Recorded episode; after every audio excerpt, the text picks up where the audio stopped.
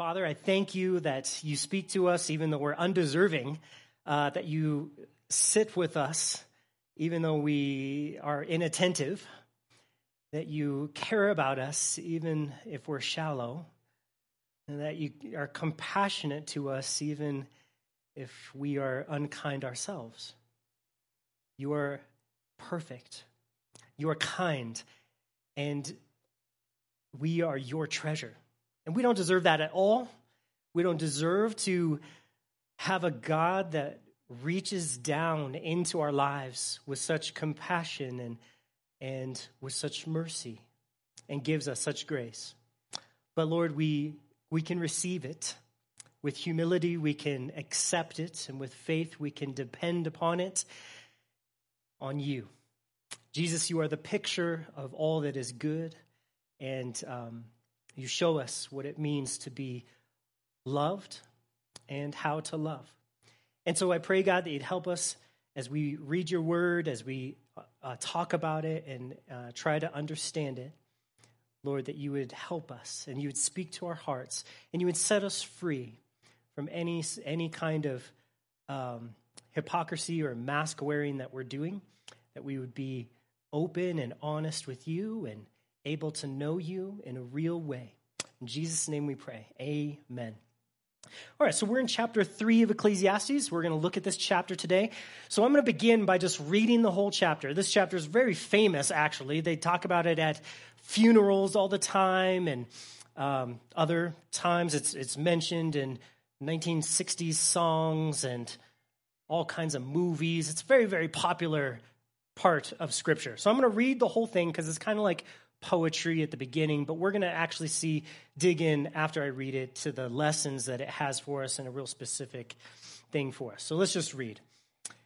To everything there is a season, a time for every purpose under heaven, a time to be born and a time to die, a time to plant and a time to pluck what is planted, a time to kill and a time to heal a time to break down and a time to build up, a time to weep and a time to laugh, a time to mourn and a time to dance, a time to cast away stones and a time to gather stones, a time to embrace and a time to refrain from embracing, a time to gain and a time to lose, a time to keep and a time to throw away, a time to tear and a time to sow a time to keep silence and a time to speak, a time to love and a time to hate, a time of war and a time of peace.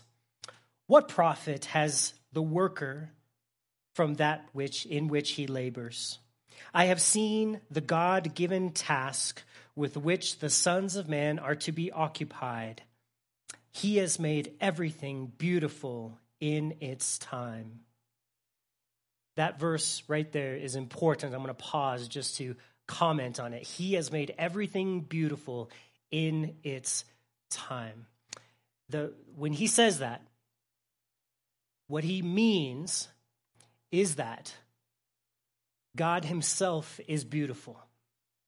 And he has planted himself into all the different seasons of our life. He has placed himself there. And when, when that plant comes to maturity and you see the flower bloom, you will say, It is beautiful. Even though right now we may not be able to see that it's beautiful, we will. And that's, that's kind of an overarching theme of this chapter, what we are going to be learning. So I wanted to stop and mention that one verse because it's going to come back time after time as we're talking. He has made everything beautiful in its time. He has put eternity in the hearts, uh, in their hearts, except that no one can find out the work that what God does from beginning to end. So again, we see eternity, another word to describe God. And we're going to see that this, the beauty and the eternity is God's putting himself into our life. And we're going to talk about that as we go. I know that nothing is better for them than to rejoice and to do good in their lives and also that every man should eat and drink and enjoy the good of all his labor. It is the gift of God. And those two verses, 12 and 13, right there, that is actually the centerpiece of this chapter. That's the whole way that we can understand this chapter. So we're going to talk about those two verses deeply here in just a minute. I know that whatever God does, it shall be forever. Nothing can be added to it, and nothing can be taken from it. God does it, that man should fear before him. That which is, which is has already been, and what is to be has already been, and God requires an account of what is past. Now, the rest from this part till the end of the chapter, I'm going to summarize for you before we even read it so you can kind of know what's going to happen. It says, uh, it's going to talk about speculations. So, Solomon is basically saying speculations don't help us out. So, if you try to speculate on why your life has turned out the way it is, or why things are the way that they are, or why um, certain things are going to happen or are not going to happen, he says all that speculation is a waste of time. So that's what this next section is about. Moreover, I saw under the sun, in the place of judgment, wickedness was there, and in the place of righteousness, iniquity was there. And I said in my heart, God shall judge the righteous and the wicked. And there is a time for every purpose and for every work. And I said in my heart, concerning the conditions of the sons of men, God tests them that they may see what they themselves that they themselves are like animals for what happens to the sons of men also happens to animals one thing befalls them as one dies so the other dies surely they shall all have one breath man has no advantage over the animals for all is vanity all go to one place. All are from the dust, and all return to the dust. Who knows the spirit of the sons of men, which goes upward, and the spirit of the animal, which goes down to the earth? So I perceive that nothing is better than that a man should rejoice in his own works, for that is his heritage. For who can bring him to see what will happen after him? Okay, what is your lot in life? That's what this chapter is about. Your lot in life. That phrase, your lot in life, comes from the ancient practice of casting lots okay where they would uh, you know maybe pull straws you would put a bunch of different straws in your hand and there'd be a long one in there and the person who pulled the long one pulled the lot or, or you know pulled the long string or the short string if you're getting the bad looking at it from the bad perspective. So usually when you're talking or thinking about your lot in life you're thinking of things that are bad or the difficult things you've gone through. It's just my lot in life. I'm married to this weirdo. I'm i gave birth to these goofballs. Uh, my job is this terrible thing. My you know body has like looks like this all the that's what we generally think of as our lot in life. Usually when we're thinking about our lot in life we the answer to that question is the con- conclusion of years of sailing on this ship of life and being beaten down by the wind and the waves. Okay so just imagine years of sh- sailing on a pirate ship. Speaking of pirate ships when is it time to paint another coat on a pirate ship? When its timbers be shivering. Always remember that. Get it? A coat? A coat. Okay, good. I knew I'd have to explain that one to some of our crowd. All right. So, the ever present context of this question of what's your lot in life, how are you going to deal with your lot in life, is that we're all going to end up at the same thing at the end. What's the end of all of our lives? Death. There's a big funeral, right? You're going to have we're going to die. And and so we've already kind of talked about that in chapter 2 of Ecclesiastes, but it's still the context of what we're talking about here. Everyone dies. So what is chapter 3 about? If chapter 2 introduced us to the fact that everyone's going to die, what is chapter 3 about? Well, we got to zero in to verse 12 and 13. So look at those verses real carefully. It says here, I know that nothing is better for them than to rejoice, rejoice, and to do good in their lives. And also that every man should eat and drink and enjoy the good of all his labor. It is the gift of God. Another verse that is saying the same thing is down in verse 22. So look at that verse. So I perceive that nothing is better than a man should rejoice in his own works, for that is his heritage, or that's another word for lot, or his portion. Or who can bring him to see what will happen after him? This is the main lesson that the teacher or the regional manager here, Solomon, wants us to learn. There is a purpose for your life.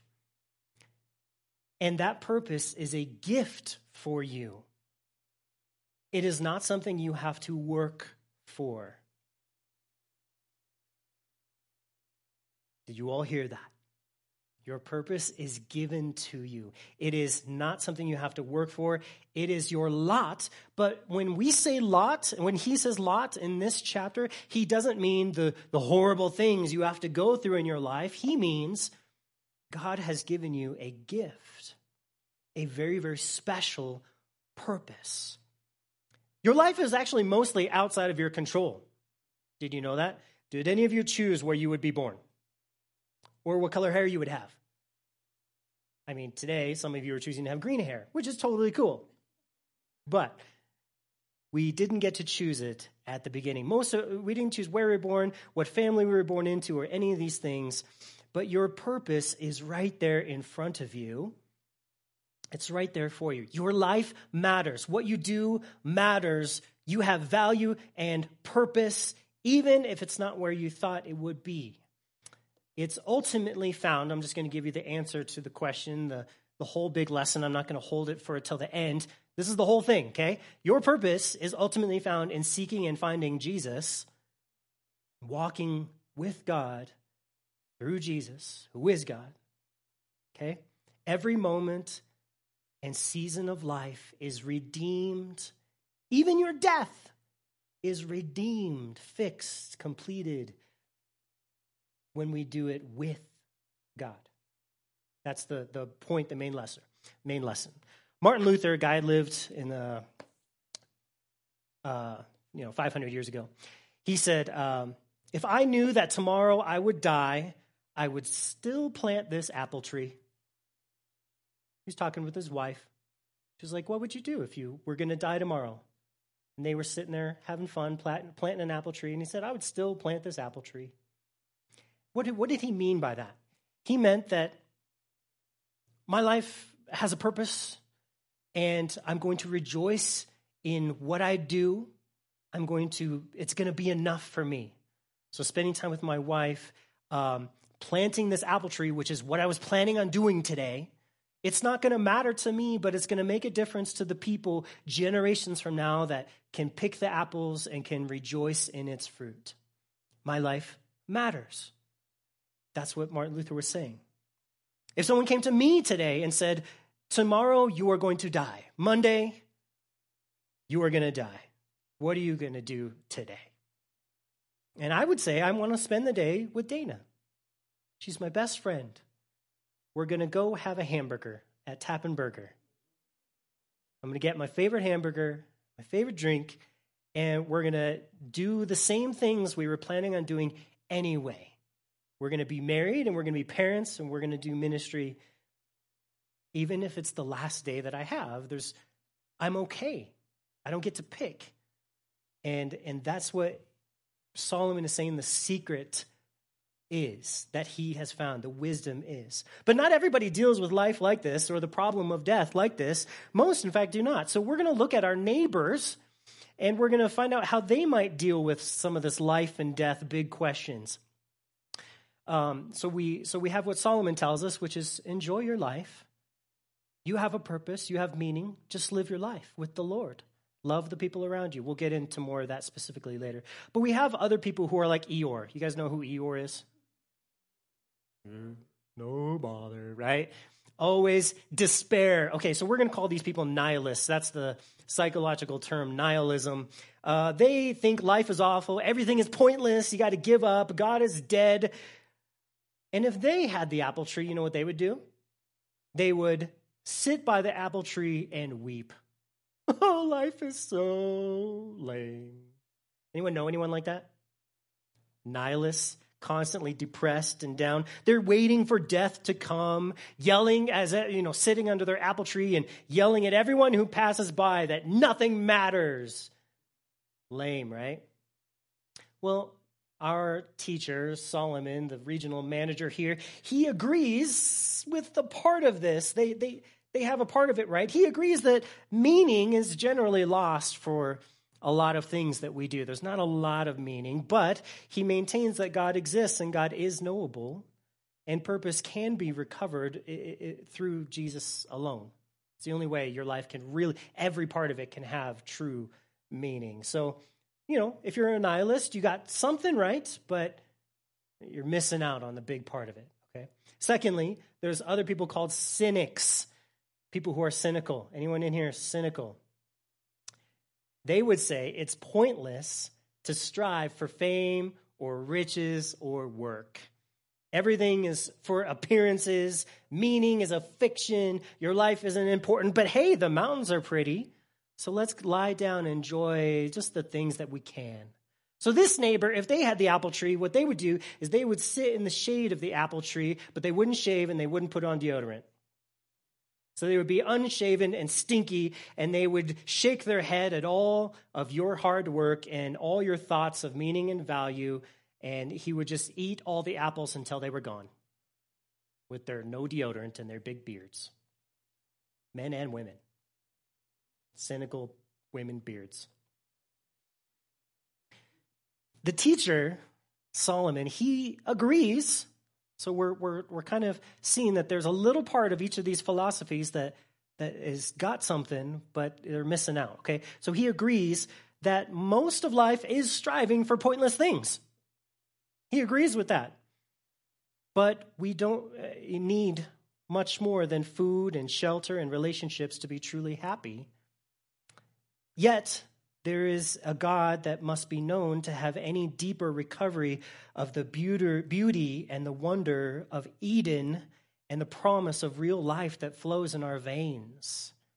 So he's saying it's not okay to just say this is what it is and this is what it always will be. He's saying you need to long for something better. You need to know that God has made you for something deeper and more, and that's where where um, cynics go wrong is they have no hope. Hope. No confidence that God is going to make it right. All right, the third group of uh, philosophical people we're going to look at is hedonism. Hedonism are self, they are self-indulgence and pleasure seeking. And that's the goal of hedonism is, you know, have fun or die trying. Drive fast and leave a sexy corpse. This neighbor cuts down the tree and throws a party with all that was harvested. Eat, drink, and be merry, for tomorrow we die. That's what the hedonist says. It makes you feel good, the party does, but it doesn't heal your soul. That's the problem with hedonism, okay? So again, our teacher would say, You can have fun. There's nothing wrong with fun, the teacher says. But there is a difference between lust and love. And you can't ignore it. There's a difference between grateful receiving and greedy consuming. There's a difference between the sacred and selfish. These are things that you can't deny, the teacher would say. Self indulgence of hedonism cares nothing about people, it treats them as toys or property. Again, that's a philosophy that doesn't work. And it's critiqued here. That's what, what he's doing. The fourth group, the last group that we're going to co- counter with with what we should do and how we should look at life and death um, is religious people, religious escapists, or piety, people who have the philosophy of piety. They don't even bother with the apple tree, they run away. They let the apple tree rot and die, and they run away and hide and pray because death is coming. And that's religious escapism. They think, you know, religion, their religion is the only thing that matters, even though Jesus never did that. Our example of how to be spiritual, how to be uh, a both man and spiritual is Jesus, and he never did that. He was always very present in the world. He was always Uh, he was not a monk, you know, that went off and lived in a monastery. He was a son. He was a person, normal person, eating, drinking, all the stuff. He was a son. He was a brother. He was a friend, as we shall see as we kind of get into it. A religious, overly religious person is going to try to ignore all of people's pain and tears. They're going to say, just live your best life now. Don't think about all that's broken or painful or all that's been lost.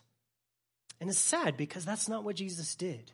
Jesus met people and, and heard what they said. He felt how they, uh, how they felt, and he, he had compassion on them. He loved them. Our coming death should lead us to plant an apple tree to bless those who are going to come after us. God sees what we do and he'll, you know, he'll reward his people for all the good that they do. Okay, so what does this mean for me? What am I supposed to do if I am listening to the teacher? If I read chapter 3 and I let it soak into my heart, let me give you three words that will help you to put this chapter from your brain into your heart, and that is practice his presence. Practice his presence. God is in all of the ordinary things of life. He's, he's not found in church exclusively, although you can hear his word and meet with his people, and those are wonderful things. But this is what our chapter is about that God is able and he is in all the little things of life. I'm going to read our verse again, verse 12. I know that nothing is better than for them than to rejoice and to do good all their lives, and also that every man should eat and drink and enjoy the good of all his labor. It is the gift of God. God has given us a gift, and his the gift is not your life, because not everyone could describe their life as a great gift. The gift is his presence. That's the gift. His presence in your life. He makes everything beautiful in its time. And, and a gift can never be earned, can't it? You can't earn a gift. No one ever says, Well, you took out the trash 30 times, son, this year. So you get 30 presents on Christmas. Those wouldn't be gifts, would they? Those would be wages. And God says grace is always a gift. And so here, his presence is the gift that he's talking about. That's the grace. You know, you guys ever heard the seize the day? That phrase, what is what is that in Carpe diem? Okay. Nerds. All right. Just kidding. I, I should have known that. Carpe diem. Well, instead of carpe diem, instead of seize the day, our teacher would rather us think, he would rather us wake up each day and say, well, maybe open our hands, pay attention to what God is giving you and what he's not, receive with humility what he has given, and then enjoy it. You see how that's so much better than what am I going to do for myself today? What am I going to earn for myself? What am I going to create? What am I going to destroy? What am I going to do? He says, put all that away and instead just open your hands, look up and say, God, what are you giving me today? Here's a spouse, here's a child that live with you. Well, I don't like them, God. I know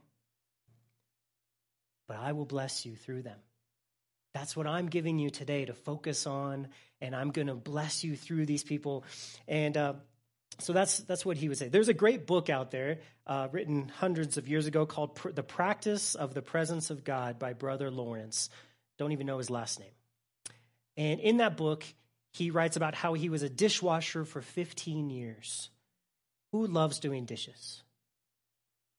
Jesus and I, I'm going to have you guys come over to my house later because I cannot find, and Julie wants them at her house too. I can't, we missed that gene, the loving dishwasher gene. Anyway, Brother Lawrence was really frustrated by his life uh, of dishwashing, he felt like he was not really accomplishing much.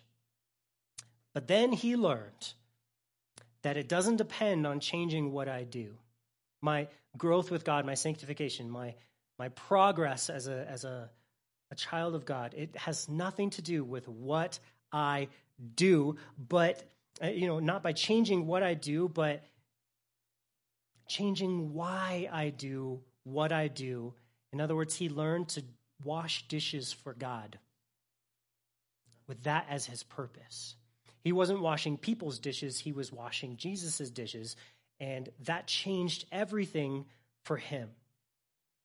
He started doing it for God instead of for himself. Um, this happened in my own life. I worked at a company called Voss Lighting, and it was a light bulb company, um, and it was my dishwashing job. I hated it. Every moment of it, I couldn't stand. I was it was working at a desk punching in numbers to a computer and finding light bulbs that didn't exist. And it was so frustrating, right? I did not like it. And for years, I went through just like frustrated feeling in my heart this is not okay, this is not what I want to do.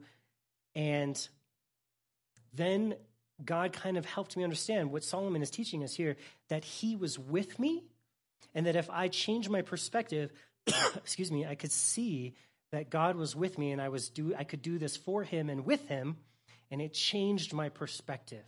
Has anyone had that same revelation? That same change? Yeah? Yeah?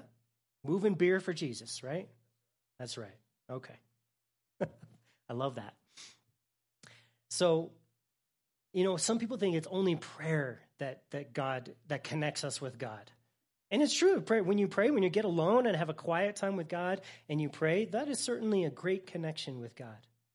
But that's not the only thing that connects us with God. Also, what connects us with God is, he says here, all the doing of little things, doing your life. That is just as much of a, God is right there with all of those things. So, you know, buying companies is what God, God's right there with you, moving in that, or whatever all your other jobs are. Selling HVAC systems. um, so, our lot of life is a gift.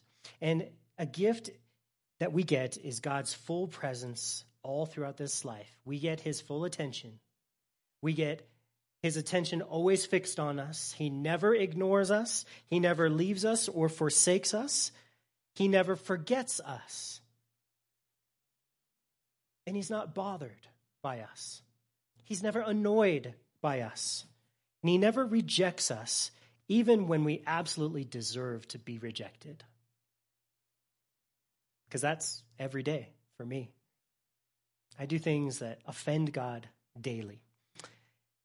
So Solomon basically is telling us instead of focusing on all the terrible things about life, how hard it is and how sick we are and how poor we are or how difficult things are, He's already done that in chapter 2, and that's fine. You have to do that. You have to know those things. Solomon says the better way to live is to lift your eyes to the giver of life and to see his blessings, his gifts, his presence. To do whatever you're going to do in life, but do it with God. That's, that's the secret, he says, to being happy. We've been given a place to be. We all live in Denver. We've been given some things to do some needs that need to be met, and some people to share it all with. And we have all been given a God who wants to walk with us and provide everything that we need. That's what's beautiful, Solomon says. We can either respond to his gifts with faith and humility and walk with him, or one of the other philosophies we talked about. We can be hedons or cynics or all those other things. Um, Corrie ten Boom. Everyone, you guys heard of her? She was a, a prisoner in one of the um, concentration camps in Germany. Okay, uh, she learned to give thanks. She writes this in her book. She gave thanks to God for her fleas while she was in the concentration camp because the harsh, abusive guards didn't want to be close to the prisoners who had fleas. so they would keep their distance. And Corrie ten Boom made it a point to talk with God and to thank Him for her fleas. Say, Thank you, God, so much that you've given me these fleas because it shows me that you're with me, that you care about me, even in the littlest things, you're showing me that you are right there with me. She had joy even in a bad season, didn't she? She found that a God that was always giving gifts, and she was thankful and she walked with him. And that's why she is such a, a huge mountain of, of uh, blessing to all the world today, her books. By the way, what's the difference between a flea and a coyote? One howls on the prairie, and the other one prowls on the hairy.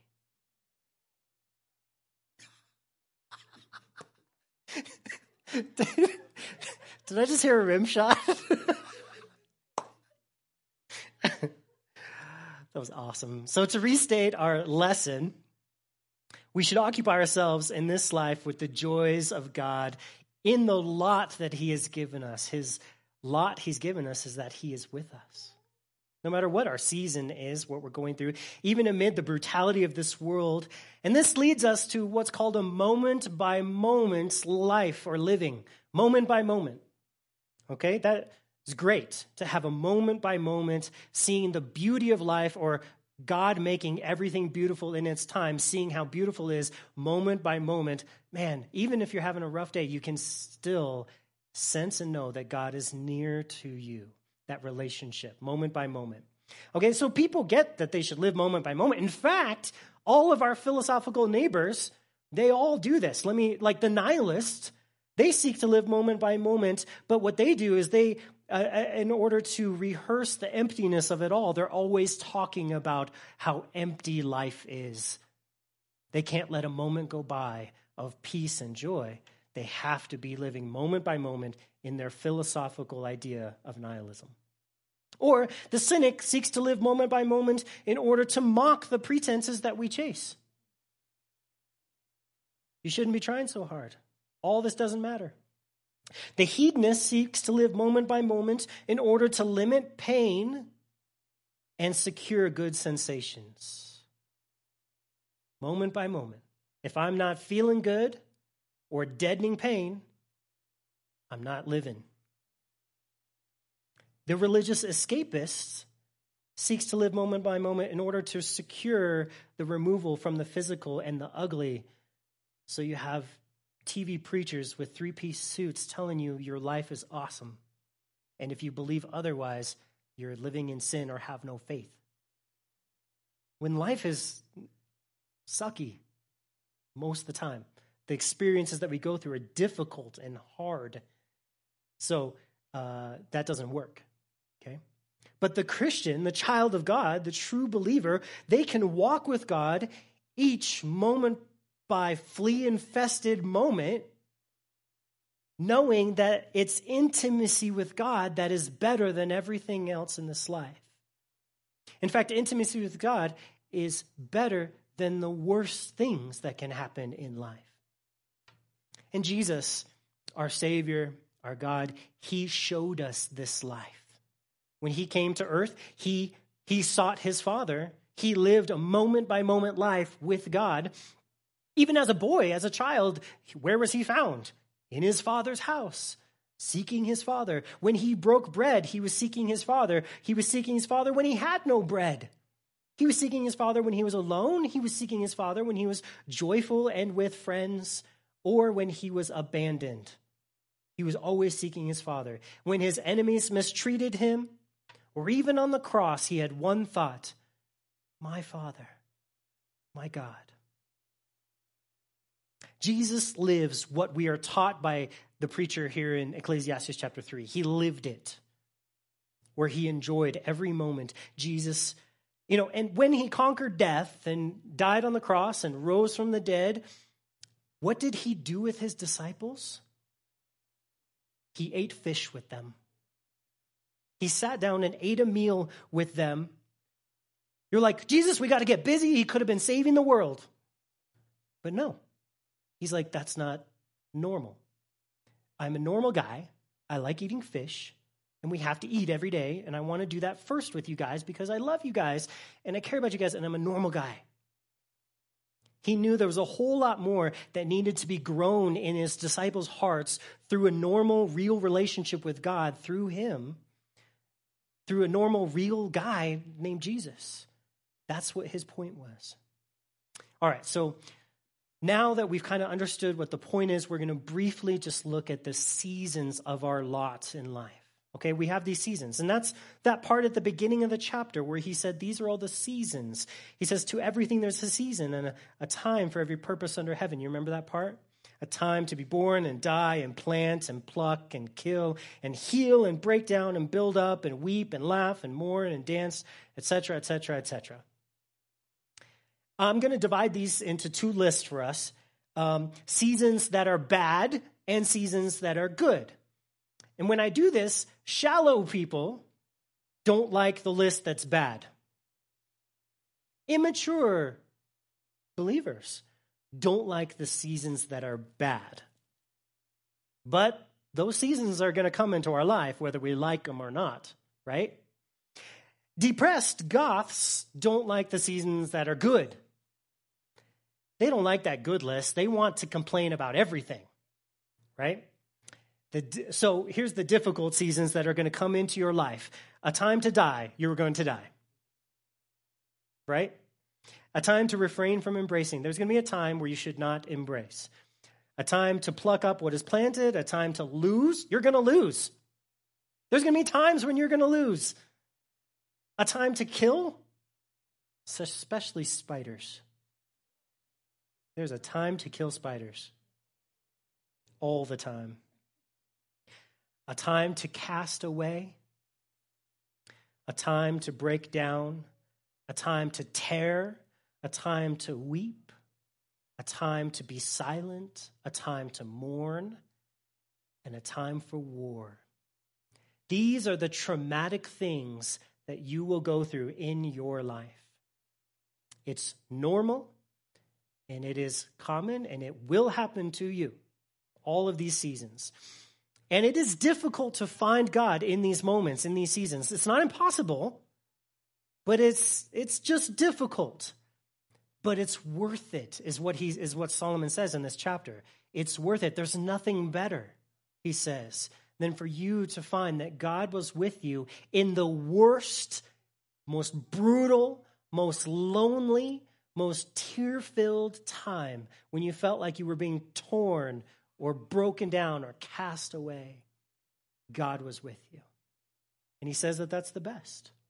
That's the best it can get in this life, is realizing God was with you. Then there's these delightful seasons, the time to be born and embrace and plant and seek and heal and keep and build up and sow and laugh and speak and dance and love gather stones together, and a time for peace. These are generally the good times.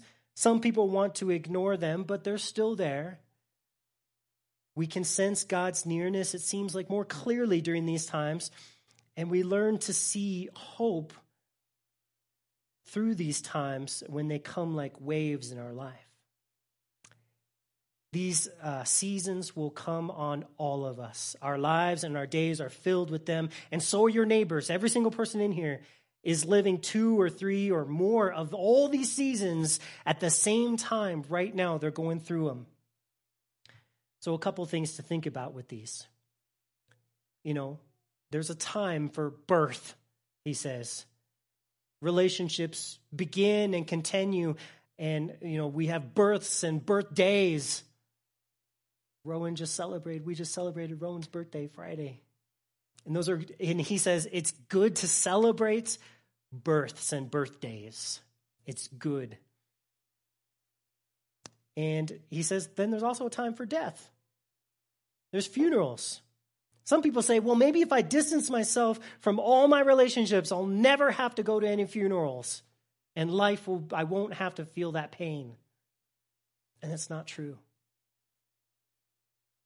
There's time to embrace and a time to not embrace. Physical touch can heal people and it can also hurt people. And you got to know when is the time to hug and when's the time not to hug.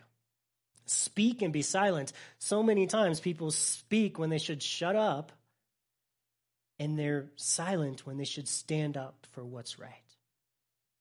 It's important to choose the right one. He says there's a time for each one of these things.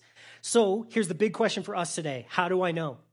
How do I know which one to do at which time, and how do I know what season I'm in right now?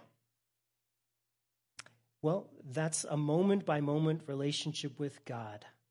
There's no forced rule of what season you're in and what you should do. You have to connect with God and you have to know Him.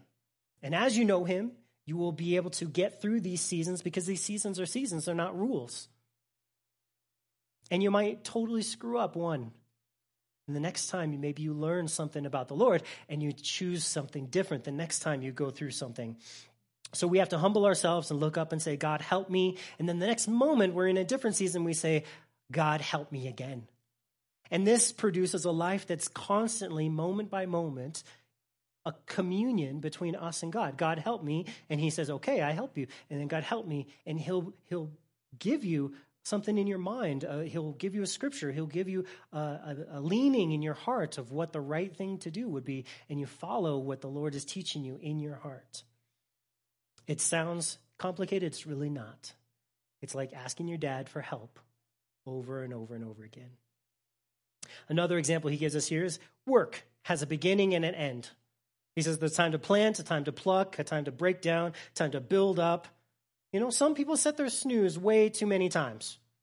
They don't know when it's time to work. And God says that's going to, you know, lead to ruin. And then other people don't know how to stop working. And that, he says, is also, you, you got to learn that season as well when it's time to stop every moment. How do I do this? How do I know what season I'm in and how to do the right thing? Okay, we're going to conclude with a couple verses from the New Testament that show us that this is not that complicated. Philippians chapter 4, verse 12. Paul says this I know how to be abased and I know how to abound. Everywhere and in all things, I have learned both to be full and to be hungry, both to abound and to suffer need. And I can do all things through what? Christ, who strengthens me. So Paul teaches us the exact same thing as this chapter 3 of Ecclesiastes. There's a time and a season for everything. And for Paul, the whole point, and our whole point today, is this Jesus is there with you, and he will give you a gift of not only his presence, but his strength to get through all the seasons of life. Sometimes you need strength to dance. We were on our vacation, and there was a great dance party. Have you guys seen these dance parties where it's called a silent dance party?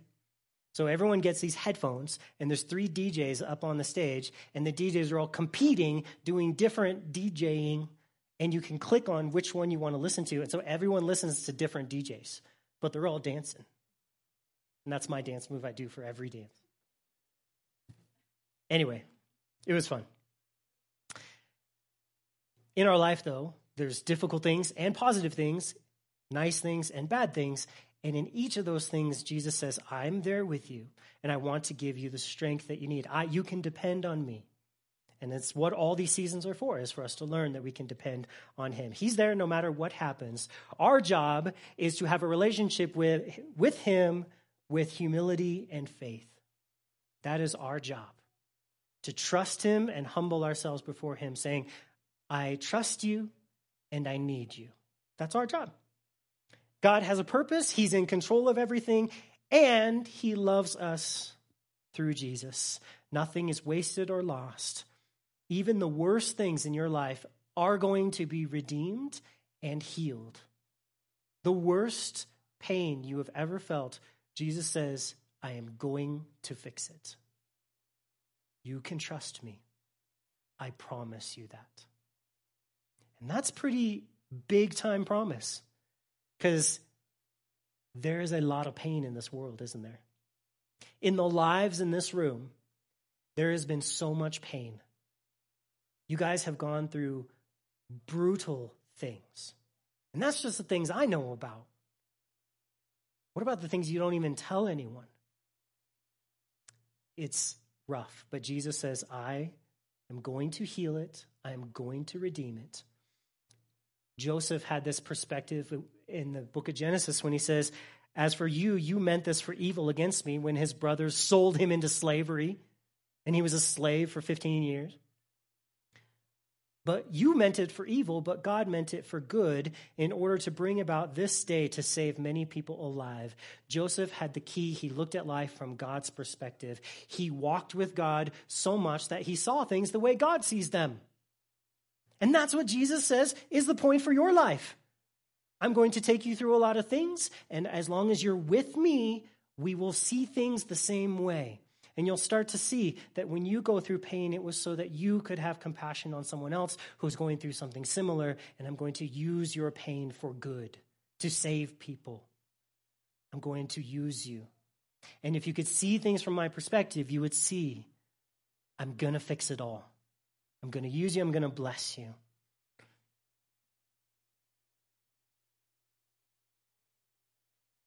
We see things from God's perspective when we walk with Him. And then lastly, we see things with His love when we walk with Him. It says everything will be made right in its season. Everything will be made beautiful in its season. In Romans 8:38 it says, "I'm persuaded that neither death nor life nor angels nor principalities nor powers nor things present nor things to come nor height nor depth nor any other created thing shall be able to separate us from the love of God which is in what? Christ Jesus our Lord. The love of God is the gift, the portion, the, the lot of your life. You get it. It's a free gift given to us freely, and His love is supplied to us by the work of Jesus on our behalf. It's showed to us. And it's all that really matters in this life, Solomon would say. So we can live this life and go through all its seasons and knowing that we are more loved than we could possibly know or deserve. That's what it's about. That's the whole point. And our life becomes an ever deepening discovery of God's nearness and what it means to be his beloved child. Every single thing we go through, that's the ultimate goal so that you would know what it is to be a beloved child of God. And you're like, but it doesn't feel like that all the time. I know. Feelings stink. But God is there with us, and that's the truth. The last verse here we have is Ephesians 3:17. You're like, I don't really think I get how much God loves me. I don't feel it, and I haven't experienced it in my life. Well, guess what? join the club. Because God's love is so big and so weird and so beyond what our brains can comprehend that Paul says he has to pray for us to be able to supernaturally understand it. That's how much God loves you, that your brain is too dumb to understand it. Your heart is too small to contain it. But that doesn't mean it's not true. And look what he says here that Christ may dwell in your hearts through faith, that you, being rooted and grounded in all the good things that you do. What? Oh, it doesn't say that? It doesn't say all my good deeds is what makes God love me? Or that's what makes me be rooted and grounded and be a good person? No. You can be rooted and grounded in love. And then that you might be able to comprehend, that means understand with all the saints what is the width and length and depth and height, so four dimensions, to know the love of Christ with which passes knowledge, to know the love of Christ which passes knowledge. You're too dumb to know it, but you can know it if you pray and ask God for it. That's what he says. That's so crazy that you may be filled with all the fullness of God. God's intention for your life is that you live a completely full, satisfied life. The word fullness is literally the opposite of the word vanity. Ecclesiastes is written from the perspective of Solomon, who is so wise, and he tells us all the stuff in this life are vanity is vanity, there's got to be another way. And Jesus says, It's me. I am the way, the truth, and the fullness of life. All the fullness of God. God says He created us to be a cup filled with all of His fullness. And that's what we, I've, I've preached way too long today. I love you guys. Let's go ahead and wrap it up there. We're going to sing a couple songs. We're going to rejoice in all that God has done for us. Fathers, you are amazing. Vicky needs your encouragement, so make sure you stop by our outside over there. And um, during this week, I encourage you to connect with each other, pray for each other, encourage each other, and most importantly, invest in your relationships uh, with God, first of all, and then with each other. So let's go ahead and pray, and we'll, we'll spend some time with the Lord, and then we'll wrap it up. Father, I thank you for walking with us through every single horrible, flea ridden part of our life. It would have been so much easier if we didn't have to go through this pain of these seasons. But that's what life is, and that's what every human being has to experience on this earth. And I guess our big, huge goal isn't to try to eliminate suffering in this world because it's not going to happen. Our big goal, Solomon would teach us today, and Jesus exemplifies for us today, and Jesus, you're calling us to today, is to walk with you and to know how much you love us, even in these difficult things. That you would take upon yourself all of our sin and all the punishment that we would ever deserve, and you would in, in turn adopt us and freely forgive us adopting us into your family and inviting us to walk with you as children of God, beloved. We thank you for that. Um, God, I pray that every person here would seriously consider your love. And if they can't understand it, God, I pray that, that there would be a simple prayer of God, help me to know your love. Help me to sense and understand your love. And help me to believe in your love. There is much evidence that you love me based on what Jesus has done for me. But my heart is slow to believe, and I pray that you'd help me to believe. You'd give me the grace to believe. In Jesus' name we pray. Amen. Would you guys stand with us as we sing these songs?